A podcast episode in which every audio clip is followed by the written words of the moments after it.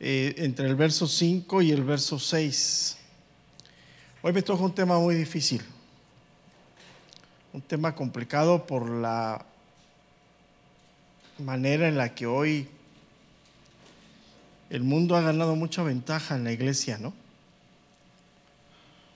Es, y, y yo me puedo poner como ejemplo de,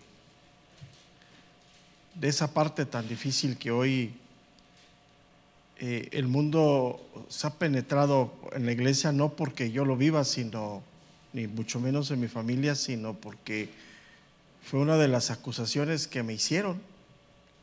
Me acusaron de nepotismo por mis hijos, por mi yerno. Y pues cuando me lo dijeron y de quien me lo dijeron, se me cayó casi la cabeza, ¿no? De decir cómo es posible que ustedes siendo pastores de 30 años, eso es lo que se etiquetan, ¿no?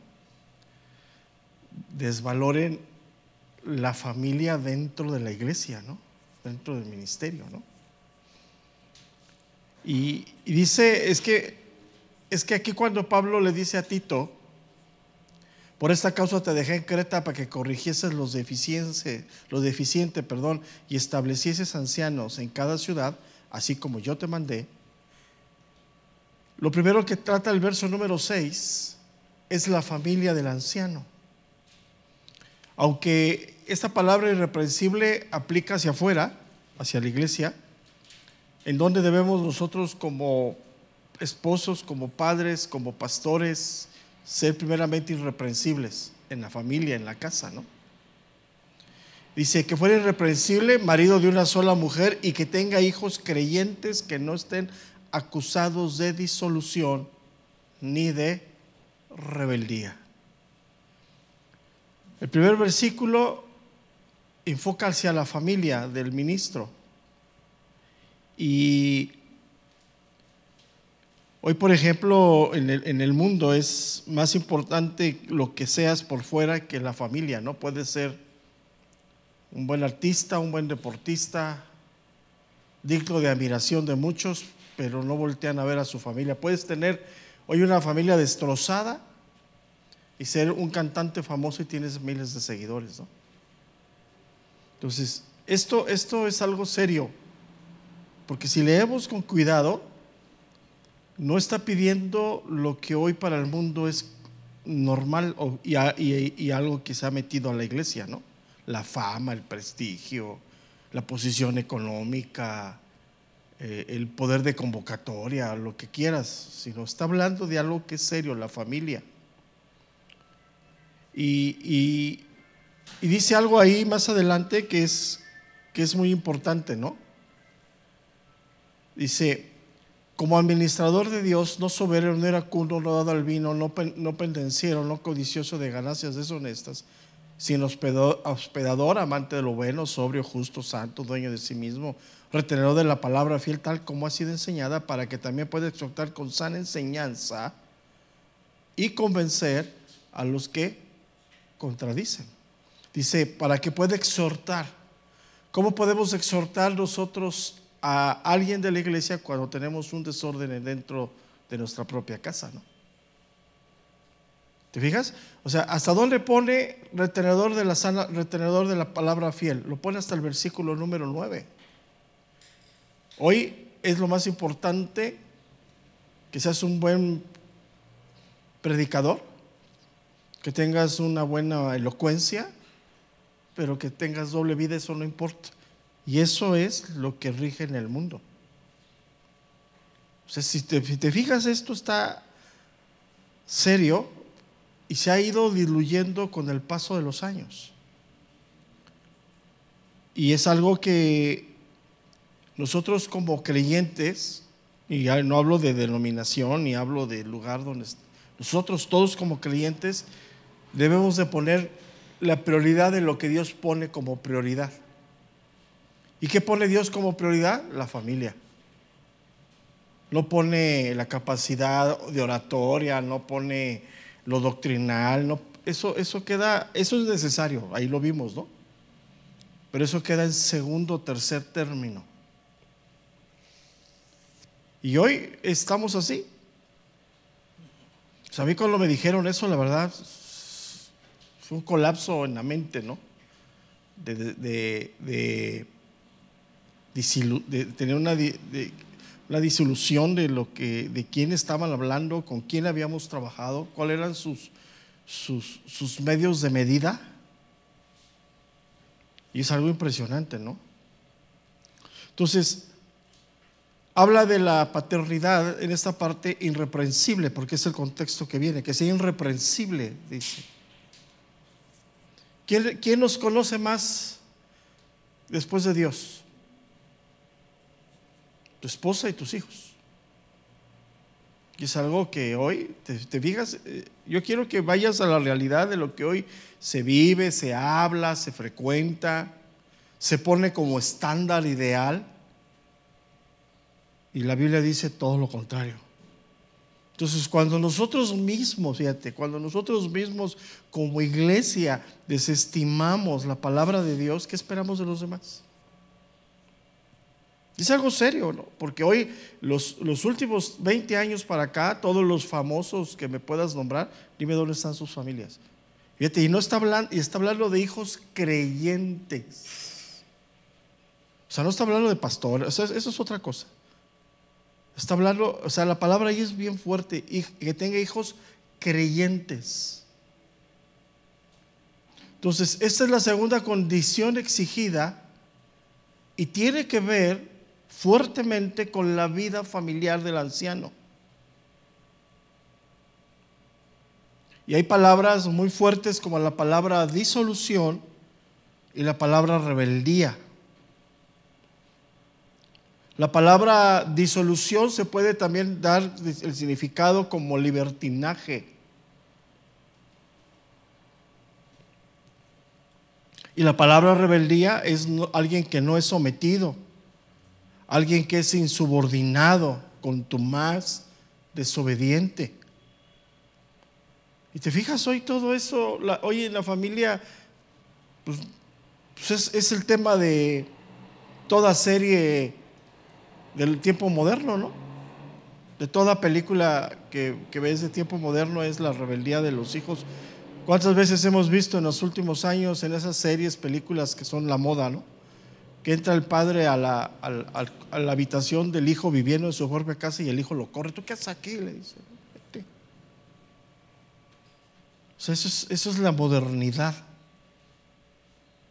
Y es algo que la Biblia dice todo lo contrario no estamos hablando de un campo militar, pero estamos hablando de una disciplina, de un orden, de una vida elocuente.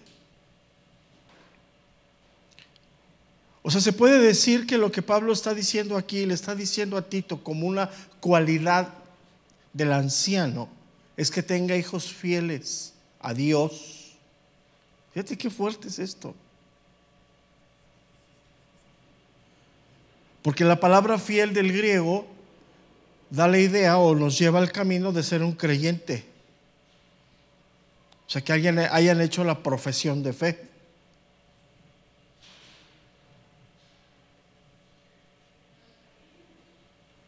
O sea, está hablando que el anciano debe tener hijos que hayan hecho la misma profesión de fe que el padre. Es algo serio esto, ¿no?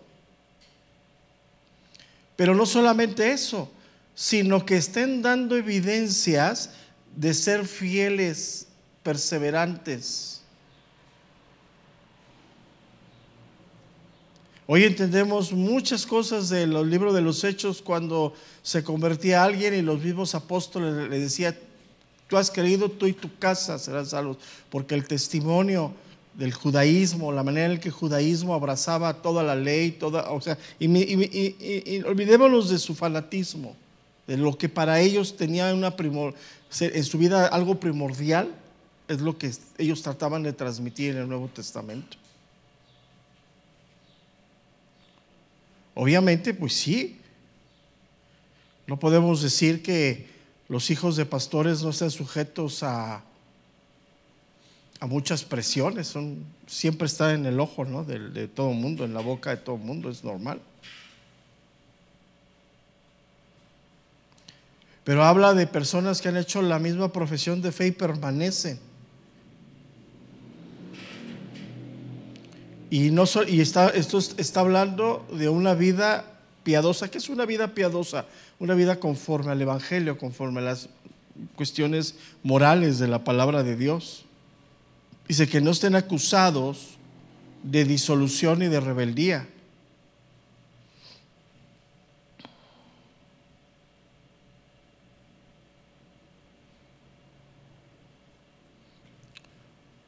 Por ejemplos de bíblicos de hijos que alguna vez hicieron la profesión de fe y luego se fueron a la rebeldía total son los hijos de Elí, ¿no? En el, Antiguo Testamento, el sacerdote Elí, ¿no? Fíjate, y estaban ahí en el templo, se sentían creyentes, ¿no? Y vivían aún dentro del templo, todo lo contrario, ¿no? Porque no ejercían sus funciones sacerdotales, ¿no? Y, los deja ver en, esos, pasajes la Biblia que vivían en una abierta inmoralidad los hijos de Elí. Esta palabra disolución eh, etimológicamente tiene que ver con la incapacidad de ahorrar dinero. Habla de derroche.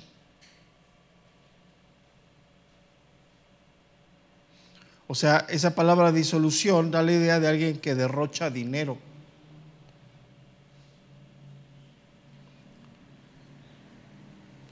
Y con el paso del tiempo esa palabra fue matizándose al grado que llegó a considerarse como una palabra que da el significado de desenfreno. Porque se da la idea de que el que no sabe controlar el dinero, pues vive en un desenfreno en placeres, ¿no? O sea, gasta el dinero en placeres.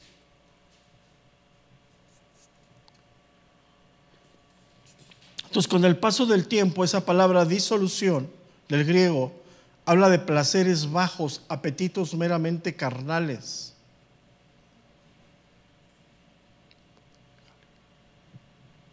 O sea, habla de desenfreno y habla de placeres totalmente ilícitos.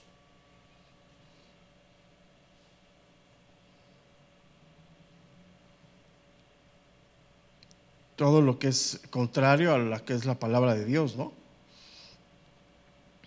Esta palabra de disolución es empleada en la parábola del hijo pródigo. Cuando dice, la versión normalmente más común dice, cuando partió a un país lejano, el hijo pródigo, para malgastar su herencia, viviendo perdidamente, ¿no? Entonces esa palabra perdidamente se considera palabra, esa palabra disolución.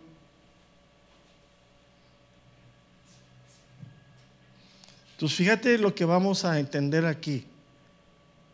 Si alguien que ha sido llamado al ministerio ha profesado la fe y tiene hijos viviendo en este camino de disolución, moralmente queda descalificado para el pastoreo de la iglesia. Pues eso está bien serio. Y eso no es así como que, ay, pastor, pues, o sea, al final, fíjate, cuando, cuando habla del hijo, del hijo pródigo, no tiene nada que ver el padre, o sea, no, se culpa al padre por la disolución. O sea, entendemos que las personas toman sus propias decisiones, ¿no? Entendemos que los hijos toman sus propias decisiones. Eso se entiende.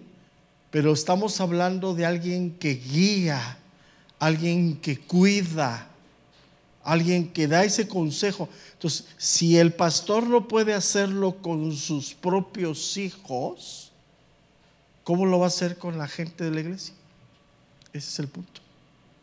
Ese es algo bien serio. Y eso descalifica totalmente. O sea, no podemos exigir piedad a la iglesia cuando en nuestra vida, familia, pues no se vive del propio hogar. Y ese es el caso serio, ¿no? Ahora, sí, yo estoy totalmente de acuerdo. Aplicando una vez más la parábola del hijo pródigo, el padre no tiene nada que ver. si, si somos claramente, ¿no? Pero lo que Pablo le está diciendo a Tito, ahora, una de las cosas que debemos nosotros reflexionar, ¿qué estaba aconteciendo en Creta? Un desenfreno, una inmoralidad. Era, en ese tiempo, Creta era considerado como Corinto un lugar de placeres, de, de desenfreno, de cuestiones. Muy similar a lo que hoy vivimos, ¿no? Hoy cómo está el mundo, ¿no? En un desenfreno. Entonces, lo que, lo que nos está enseñando esta, esta porción del versículo es que si tiene hijos en ese camino, queda excluido del pastoreo de la iglesia por el mal testimonio.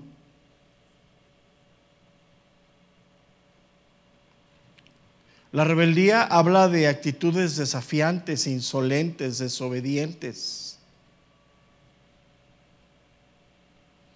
Y volvemos al mismo punto, o sea, eh, el padre no es responsable de la desobediencia o, directamente, o sea, o, de la insolencia de los hijos, pero al tener hijos así, los descalifica. Porque hay dos cuestiones que predominan aquí, educación y responsabilidad. Es algo bien serio, ¿no? Hoy son dos cosas que se han... fíjate, hoy esos, esos dos puntos. La educación, hoy los padres la han entregado a terceros. Y la responsabilidad, hoy nadie, tiene, nadie quiere tener responsabilidad, mucho menos de sus propios hijos.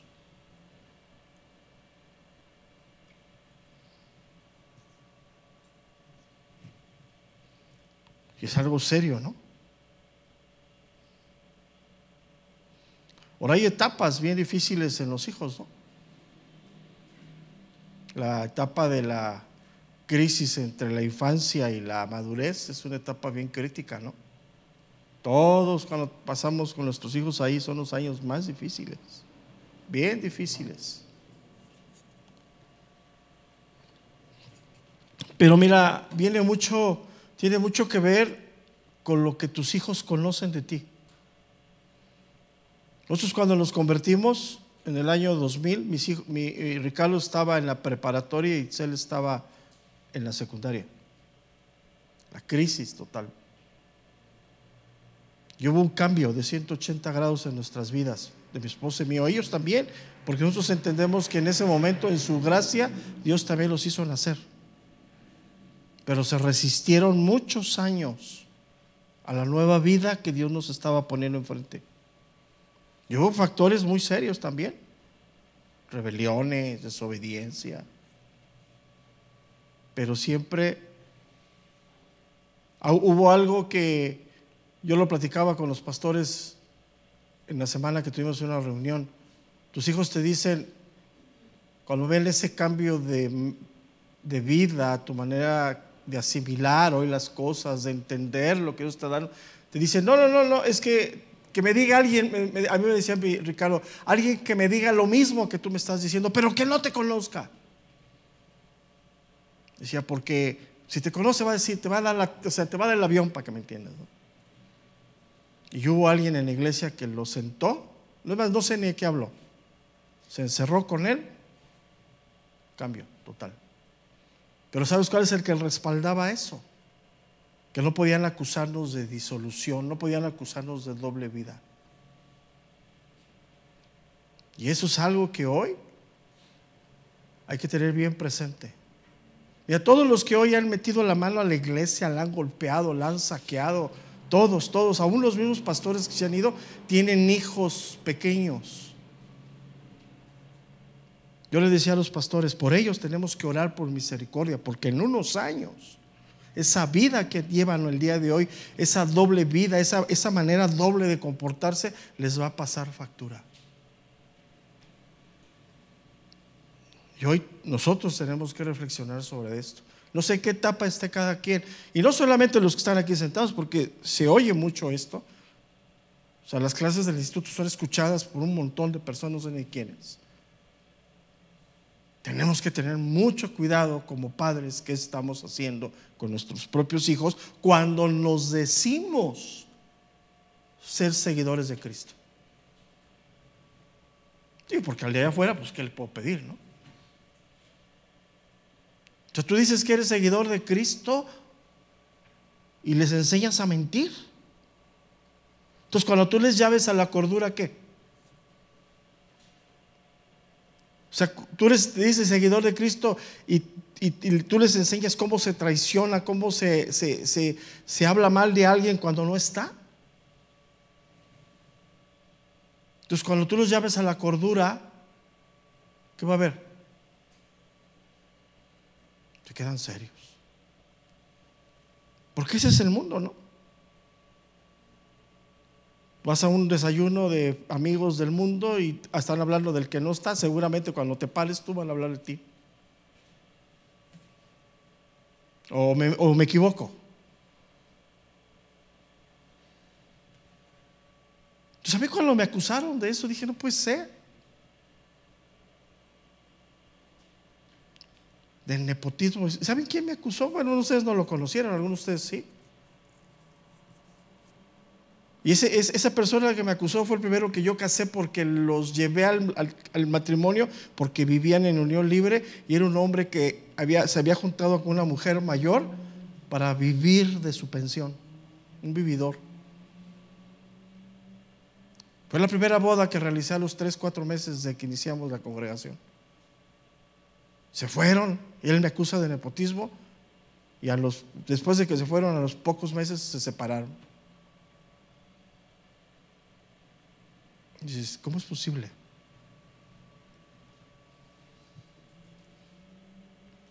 Cuando yo, como yo le dije ese día a los hombres que llegaron, que se dicen pastores, les dije que el anhelo de nuestro corazón como ministros no es que nuestros hijos estén en Cristo y mucho más que Dios los ocupe en la obra, que no es el anhelo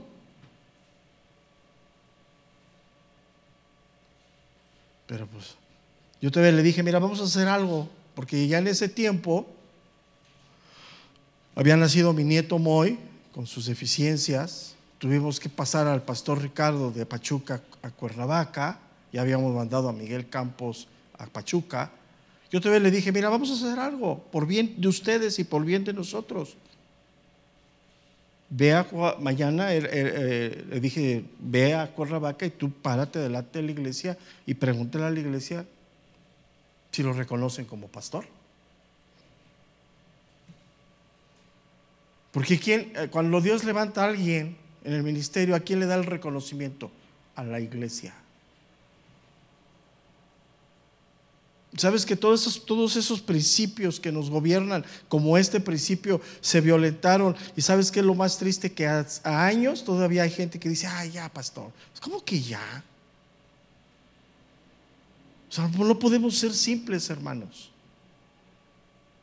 Porque estamos hablando de la iglesia de Dios. La iglesia no es simple. La iglesia debe de estar afianzada bajo los principios de Dios que van en contra de los principios del mundo. Hoy para el mundo la familia no tiene ninguna trascendencia. Hoy puedes ser un buen abogado, puedes ser un buen artista, puedes ser, tener muchos seguidores y tu familia no importa. El rey dice, si tu familia no está bien, si no eres esposo de una sola mujer, si no, no tienes hijos en sujeción, si no tienes hijos creyentes, te descalifica el ministerio. Eso es lo que dice la Biblia, estás leyendo conmigo, ¿no? ¿Y hoy?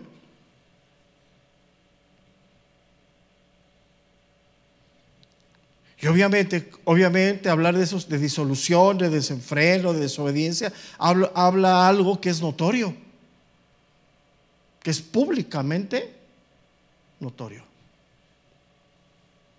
Y es algo serio. Uno pasa crisis muy serias con los hijos en el tiempo. Mis hijos, Ricardo un tiempo se fue hasta de la casa en su tiempo de rebeldía. ¿Y sabes por qué? Porque donde nos congregábamos, el pastor donde nos congregábamos, a los pastores, le dijo que nosotros estábamos viejos, anticuados. Se llama Raúl García ese pastor. Dijo, no, no, tus papás ya están viejos. Yo tenía como 45 años, 50. Pues sabes que la presión de la sociedad, de la universidad y esos consejos pastorales, lo hizo que se fuera de casa. Vivió un tiempo fuera de casa. ¿Cómo crees que se siente cuando tú como padre llegas a tu casa y, su cuarto vacío? Que no sabes ni dónde está. Mi esposa lloraba, ya comió, ¿quién va a comer? ¿Quién le va? Pues es su mamá, ¿quién le va a lavar la ropa? Le digo, digo oye, tú todavía le quieres cambiar los pañales en la universidad. Pero ¿sabes qué hicimos nosotros? Peleamos la buena batalla de la fe nos tomamos de la mano, mi esposa y yo, nos postramos en la cama, en las rodillas, de ahí, ahí peleamos la batalla por nuestros hijos. Porque el que es justo y fiel está contigo. Y esa es la buena batalla de la fe. Ahí ganamos nosotros esa batalla. Y te estoy hablando de tiempos bien difíciles. Mi hijo tuvo un accidente, en esa estuvo a punto de perder la vida. estuvo a punto de ser implicado. Porque, y aún sin tener responsabilidad en otro estado, estuvo a punto de ser, ser, implicado de cosas serias porque la otra persona pues quedó en malas condiciones con las que chocaron. Pero la otra persona venía en estado de ebriedad.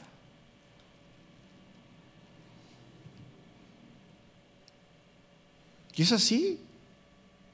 Entonces cuando a mí me dijeron eso, dije, no puede ser que tú tiendo un, hombre que te dices ministro de 30 años, me digas que, que, hace mi hijo en la obra. Y, Ricardo, por ejemplo, que es, nosotros le pagamos la universidad privada. Y acabó la universidad y no la ejerció. Digo, ay, Señor, nos hubieras dicho antes de la preparatoria para ahorrarnos toda esa lana.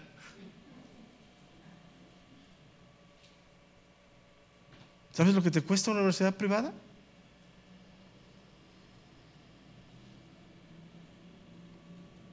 Entonces, esto es serio, porque hemos tenido aquí personas que sus hijos los descalifican.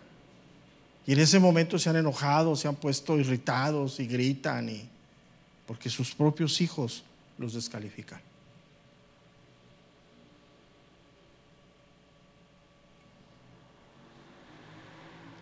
Porque bien dice ahí, ¿cómo va a poder gobernar la casa del Señor si no puede gobernar su propia casa?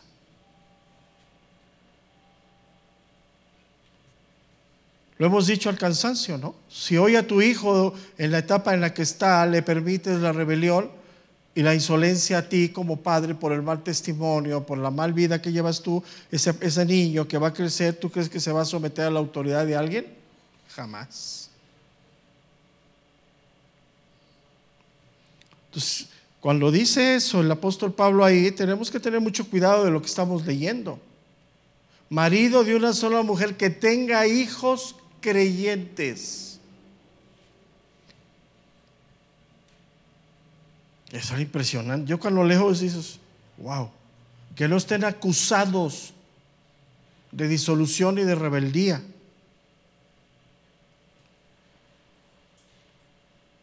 O sea, que el testimonio sea real de alguien, ¿no? Que venga y diga, aquí están las pruebas, mira. Porque hoy lo nuevo es que te acusan de todo, ¿no?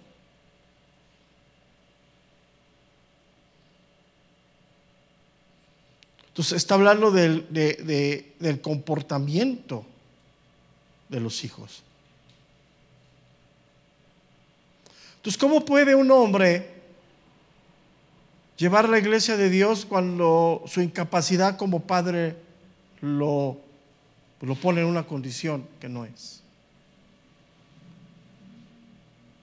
Ahora, aquí es algo muy serio, ¿no? Porque hay que, hay que pues, llevarlo con mucha sabiduría, ¿no? No es algo sencillo. Pero al final es algo que verdaderamente la Biblia pone como una regla, ¿no? No dice siempre y cuando. Es real. ¿Te imaginas un, un, hombre que maltrata a sus hijos en su casa y que maltrata a su esposa que esté parado aquí el domingo hablando de amor a la iglesia? ¿Te imaginas eso? ¿Te imaginas un hombre que desprecia a su propia esposa o a sus hijos? Que esté parado el domingo aquí. Pero sabes que todos esos hombres, que hay muchos hoy, hoy dentro de la iglesia, se han hecho maestros en ocultar quiénes son. Maestros, ¿eh? Te puedo dar nombres de algunos que conoces muy bien. Maestros en ocultar quiénes son. ¿Dónde están sus hijos? ¿A qué se dedican? Entonces, ahora, ¿Qué está diciendo? ¿Debemos examinar la vida de un anciano? Sí, pero el principio es esto. Primero hay que examinarla nuestra. Es el principio bíblico que aplica para todo. O sea, es válido que, que, ustedes examinen la, mi vida, mi vida matrimonial, que examinen la vida de mis hijos totalmente. Es permitido por Dios, sí. Pero antes de eso, examina la tuya. Obviamente las responsabilidades son diferentes, ¿no? Porque nosotros estamos de un lado público, por decirlo de una manera, ¿no?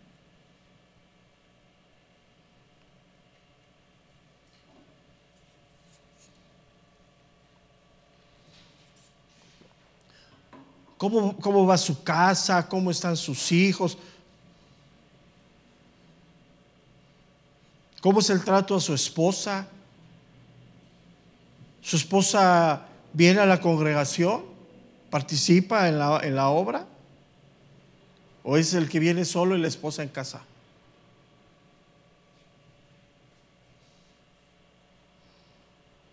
Lo hemos dicho para todos, para ustedes y para nosotros.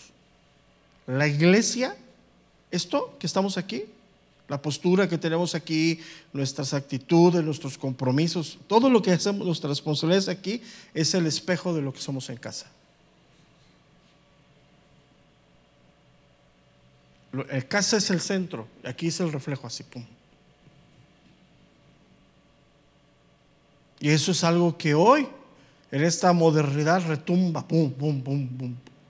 Dicen, no, sí, es, es real nuestra, nuestro Aquí podemos venir a dar una, una imagen de lo que no somos. Cuando yo digo de broma, bañados y peinados, sí, pero en casa ni te bañas. Y eso es algo que hoy debemos concientizar nosotros para revertir hacia las generaciones que vienen, porque hoy nosotros somos producto de las generaciones anteriores que bajaron el listón a todos estos principios de la palabra de Dios. Pero esa no es la iglesia de Dios. Yo no estoy diciendo que no sean salvos ni que Dios vaya. yo no estoy hablando de eso. Generaciones anteriores, las dos, tres generaciones para acá, de los años 70 para acá, se fue, diluyendo, diluyendo, diluyendo, diluyendo. Pero si volteamos hacia atrás, esto no acontecía. Y hoy estamos entre eso.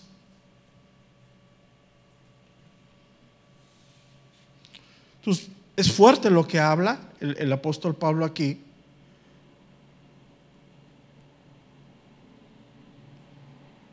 Y hay muchas cosas que tendríamos que considerar en cada caso, ¿no?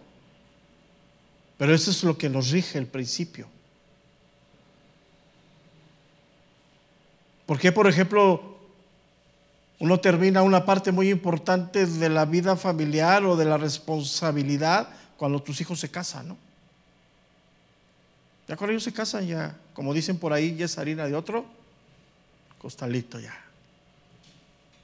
Ya no puedes hacer más, ¿no? Ya, ya entras a un punto a donde solamente hay opiniones. Ya no es el punto relevante en la vida de, los hijos.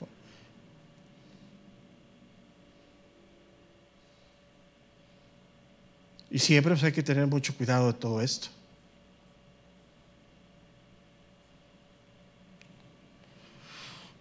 Obviamente, bajo ningún, bajo ningún camino nos está llamando a ser legalistas ni justicieros de la vida de otra persona. Ese es el punto. ¿Y sabes cuándo se nos quita el legalismo o, ser justicieros hacia los demás? Cuando vemos primero nuestra propia vida. Ahí se acaba. Cuando tú te paras a ver tu vida, ya, te, ya se te quitan las ganas de estar viendo a los otros. Y es, digo yo, pues tengo hijos ya adultos, mi hijo va a cumplir 37 años, creo. La, mi hija va a cumplir 33 años. O sea, ya fue. Pero es algo muy importante. La familia es el centro de lo que Dios quiere. Por eso trata, si leemos ahí con calma, con, mucha paciencia lo que está ahí, con mucha tranquilidad y reflexión, está hablando de la familia como punto número uno, que fuera irreprensible marido de una sola mujer y que tenga hijos creyentes no estén acusados de disolución y de rebeldía. Es un, esa palabra irreprensible abarca todo eso.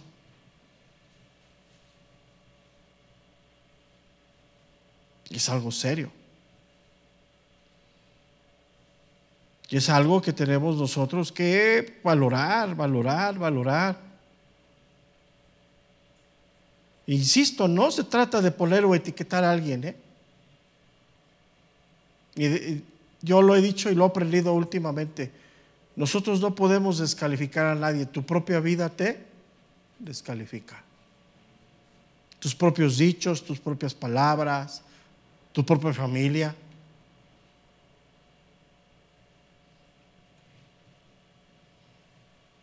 Y es en el ambiente familiar donde se reflejan todas las capacidades que tenemos para hacia los demás. Fíjate, si no cuido de mis hijos, ¿cómo voy a cuidar de otros? Si no tienes tiempo para la familia, ¿cómo vas a tener tiempo para la iglesia, no? Es fuerte, ¿no? Primero de Timoteo capítulo 3, verso número 4. Ahí está el paralelo, primera de Timoteo capítulo 3 verso 4 dice, que gobierne bien su casa, que tenga a sus hijos en sujeción con toda honestidad, pues el que no sabe gobernar su propia casa, ¿cómo cuidará de la iglesia de quién? De Dios. Primera de Timoteo 3 4, ¿está bien? Son textos paralelos. ¿Sabes cuál es la mejor escuela para formarte? O sea, la mejor aula donde vas a aprender a ser paciente, a donde vas a poder hacer servicial. ¿Sabes cuál es la mejor aula? Tu casa. Por eso hoy, ¿te fijas? La modernidad, todo el mundo quiere estar fuera de casa. Hoy nadie, hoy se ven a las 9 de la noche para dormir y se van a las 5 de la mañana porque nadie quiere estar ahí. Y, por ejemplo, las mamás que han estado con sus hijos, sí, sí, ay, cómo he trabajado con la paciencia en estos años. Sí, es incansable eso. Podemos decir que la casa es el hogar de formación para nosotros. Ahí vas, a, ahí, vas a ejercer tu paciencia, vas a, a, ejercer tu servicio. Si no eres servicial en tu casa, olvídate que vas a serviciar en la iglesia. Si en tu casa quieres que te traten como rey cuando vengas aquí, uy, hay que ponerte alfombra roja, hermano. Te trate como rey. Y lo mismo aplica para las mujeres, ¿eh? O sea, todo aplica así.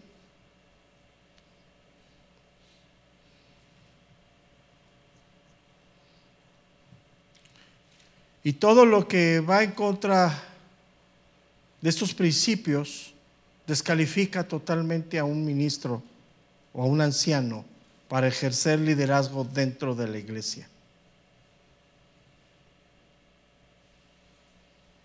Y volvemos a una palabra esencial que se ha desestimado en los últimos años. Y anótala ahí y reflexiona. Testimonio pero no seas farol, como dicen, de la calle. ¿qué es? O sea, no, seas, no tengas testimonio afuera, en tu casa, con tus hijos, con tu esposa. Con ellos es el testimonio. Si con ellos tienes buen testimonio, mira, con los de afuera es automático. Automático. Y no estamos nosotros, o sea, esto, que estoy hablando no es del camino de juzgar a nadie, no, no, no, no hay la intención. Es el camino de ver quién es capaz, quién está calificado bajo los niveles que Dios pone para ejercer un ministerio. ¿Quién está calificado? ¿Y sabes cuál es la palomita que debemos de tener para estar calificados aquí? Se llama paternidad.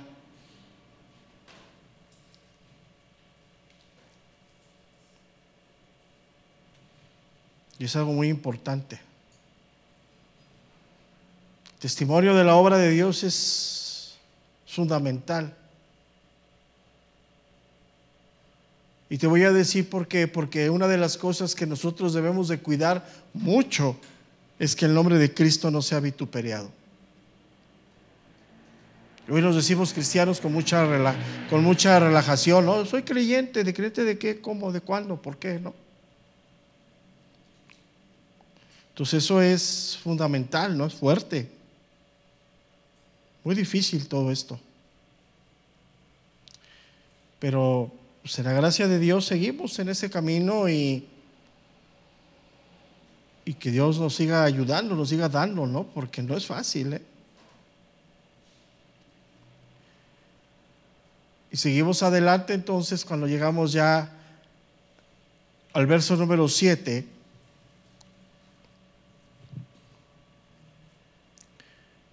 Y ya aquí, fíjate, si ya logró ser el ministro irreprensible en su casa, debe de ser casi casi en automático irreprensible hacia los demás. ¿Te fijas? Hoy está invertido el rol. Hoy hay que ganarse a la gente, ¿no? Hoy hay que aparentar. Lo de mi casa lo guardo abajo del tapete, ¿no? Meto ahí la mugre, como, como, decía, ¿no? Meto la mugre abajo del tapete. Dice el verso número 7, porque es necesario que el obispo sea irreprensible. Y aquí aplica ya hacia afuera como administrador de Dios. Ya está hablando de la iglesia, ¿no? Está hablando de, muchas cosas, em, eh, cosas físicas, presenciales y espirituales.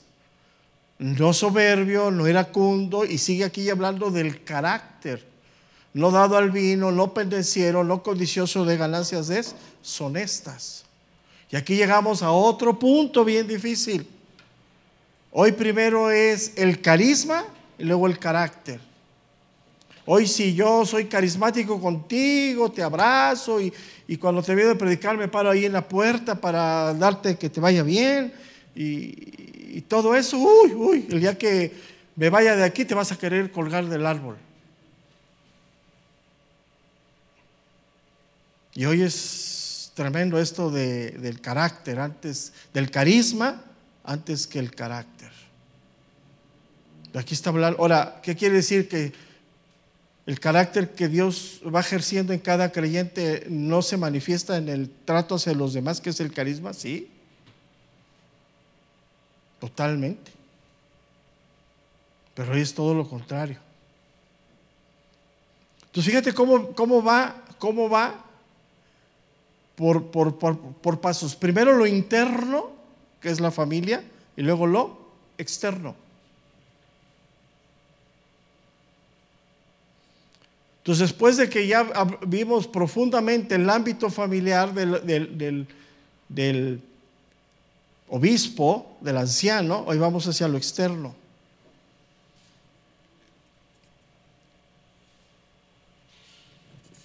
Pero sin embargo, aunque empieza a hablar aquí del externo, algo que es muy importante que lo debemos de considerar, viene hablando de aspectos morales. No soberbio, no iracundo, no dado al vino, no pendenciero, no codicioso de ganancias, dice, deshonestas. Pero empieza repitiendo la misma palabra irreprensible. Y aquí hay un punto bien importante. Vamos a entender esto. Tú y yo y todo obispo somos pecadores, todo pastor, todo anciano somos pecadores. Y delante de Dios somos pecadores, ¿estás de acuerdo conmigo? Pero Dios siempre nos abre la posibilidad a ti y a mí y a todos del arrepentimiento, es algo constante. Cuando habla aquí de irreprensible, no está hablando hacia Dios porque no está hablando de que busquemos ser esa persona perfecta porque es inalcanzable, vamos a tener pecado. Y tenemos constantemente que estar yendo a Dios a pedir perdón, arrepentiéndonos. Está hablando de irreprensible en el aspecto moral que aplica hacia los demás. ¿Te imaginas que, que el domingo llegáramos con aliento alcohólico?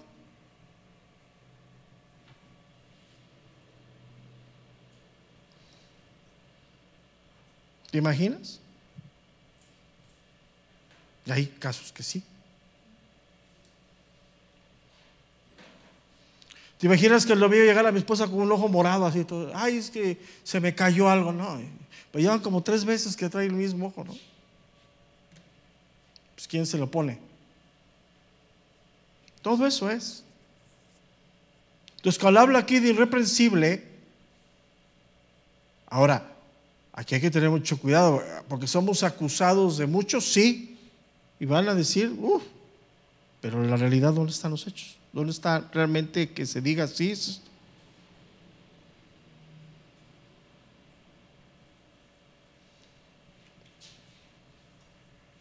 Y habla de esa vida irreprensible hacia los demás.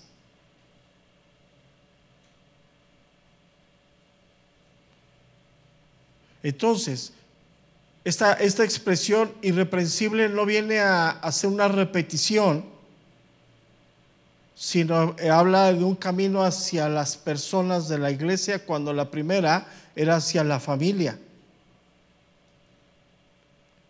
Y eso habla de una persona madura. que es una persona madura espiritualmente o una persona con esa madurez que su, comportamiento es, es idéntico afuera que adentro?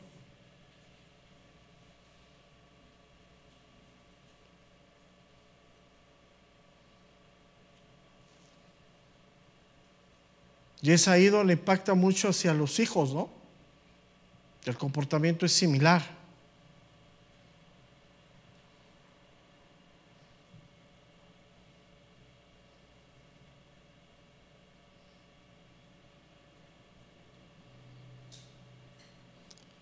Entonces,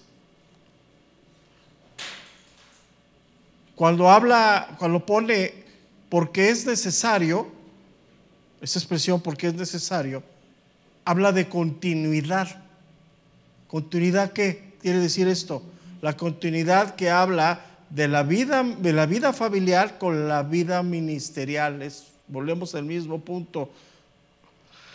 La iglesia, la congregación, lo que se vive aquí, lo que se hace aquí, nuestro comportamiento aquí es el reflejo de lo que es en la casa. Continuidad.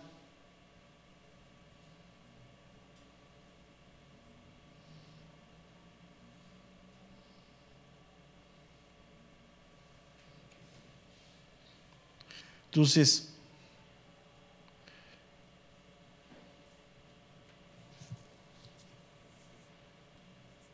ahora, esa palabra necesario que habla de continuidad y pone la palabra obispo, porque obispo se refiere a la ejerción del ministerio, alguien que ejercita, alguien que está haciendo el pastoreo, esa es la palabra obispo. O sea, es alguien que está haciendo la función. Esa palabra necesario implica esa, esa continuidad entre lo externo y lo interno. Y habla de algo que es muy importante. Lo que describe del obispo del anciano no son meras sugerencias. O sea, no está diciendo, a ver si puede tener, a ver si puede ser, a ver si puede ser administrador, a ver si a veces que no sea soberbio, sino habla de algo que es real, o sea, debe formar parte del carácter del ministro.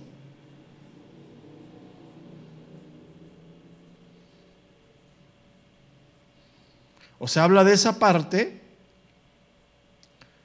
donde se identifica a alguien por su conducta.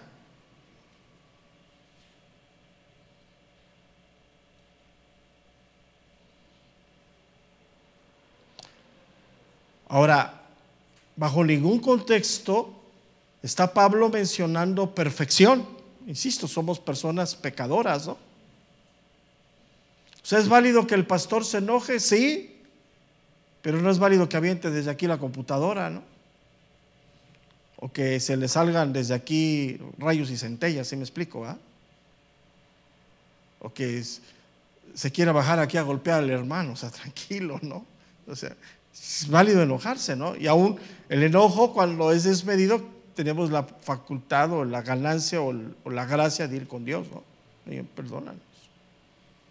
Es, es, válido, ¿no? Entonces, esa parte es, esa parte es primordial. No está, no está pidiendo el apóstol Pablo perfección. O sea, ese es un concepto también erróneo en la modernidad, un ideal de vida, ¿no? El ideal de vida debe ser quién? Jesucristo, ¿no? Entonces, no, no, no. Ah, es que el pastor se enojó, pues sí, es válido que te enojes. Estaba enojado, pues sí, sí es válido. Lo vi medio frustrado hoy, sí, a veces llegamos a punto de decimos, Señor, ya no podemos. Si no me agarras, me aviento del balcón, ¿no? Pues es normal. Así es la vida ministerial. ¿Por qué menciono todo esto? Porque a veces se piensa o se cree que el ministro o el pastor debe ser una persona así como un robot, ¿no? Perfecto, sus actitudes, sus palabras. Le pueden estar haciendo caras y él jamás enojarse, ¿no? No, no, es cierto. Entonces, cuando empieza a hablar de estos rasgos del carácter, no son cosas aconsejables, sino son cosas necesarias para ejercer el ministerio.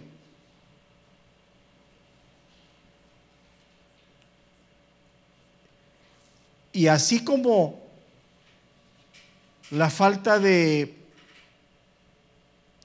de la sujeción, del liderazgo, de la familia, lo descalifica al no ir desarrollando estos rasgos del carácter, con el paso del tiempo se entiende, se, se tiene que, también va descalificando al pastor o al ministro.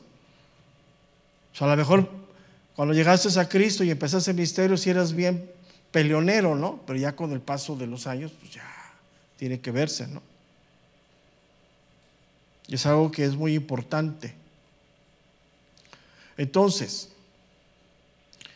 una persona que no vaya dando ese, esos rasgos en el carácter se tiene que ir descalificando.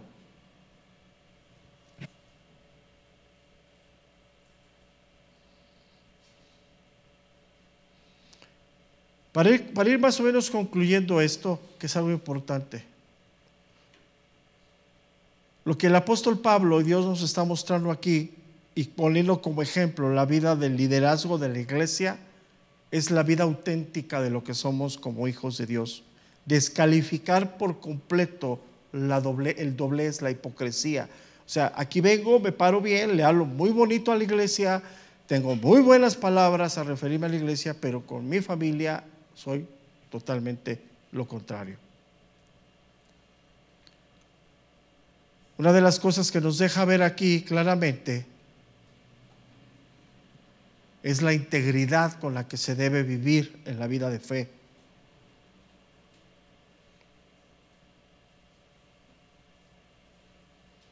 Ahora, si esto lo está pidiendo a un ministro, a un pastor, un obispo, un anciano, la pregunta es, ¿se lo pide lo más a ellos o a toda la iglesia?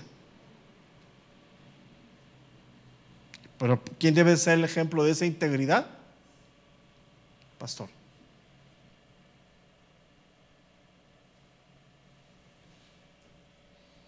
Y es ahí donde hoy, si no tenemos cuidado, nosotros como pastores, como obispos, como ancianos, quedamos a deber delante de Dios y delante de la iglesia. Es fuerte esto.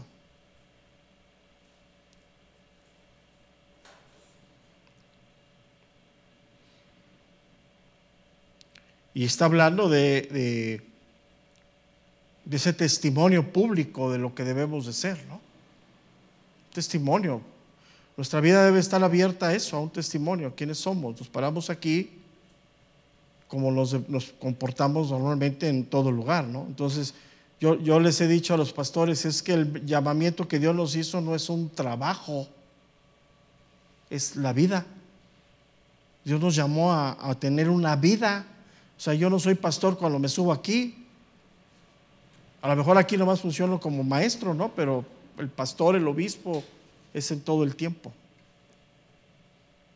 Y yo creo que eso es algo que hoy se ha olvidado, muy tristemente, ¿no? Ahora, volvemos al mismo punto. ¿Dios nos llama a ti y a mí a ser cristianos todo el tiempo? Totalmente, ¿no? No ser cristianos nomás para ciertas cosas, para esto sí. Y es algo que hoy se ha, se ha este, pues hecho muy, muy claro, ¿no? Entonces, cuando habla de los ancianos, para terminar, su vida debe ser irreprochable, no solamente en el área del matrimonio y la paternidad, sino en cualquier área de su vida.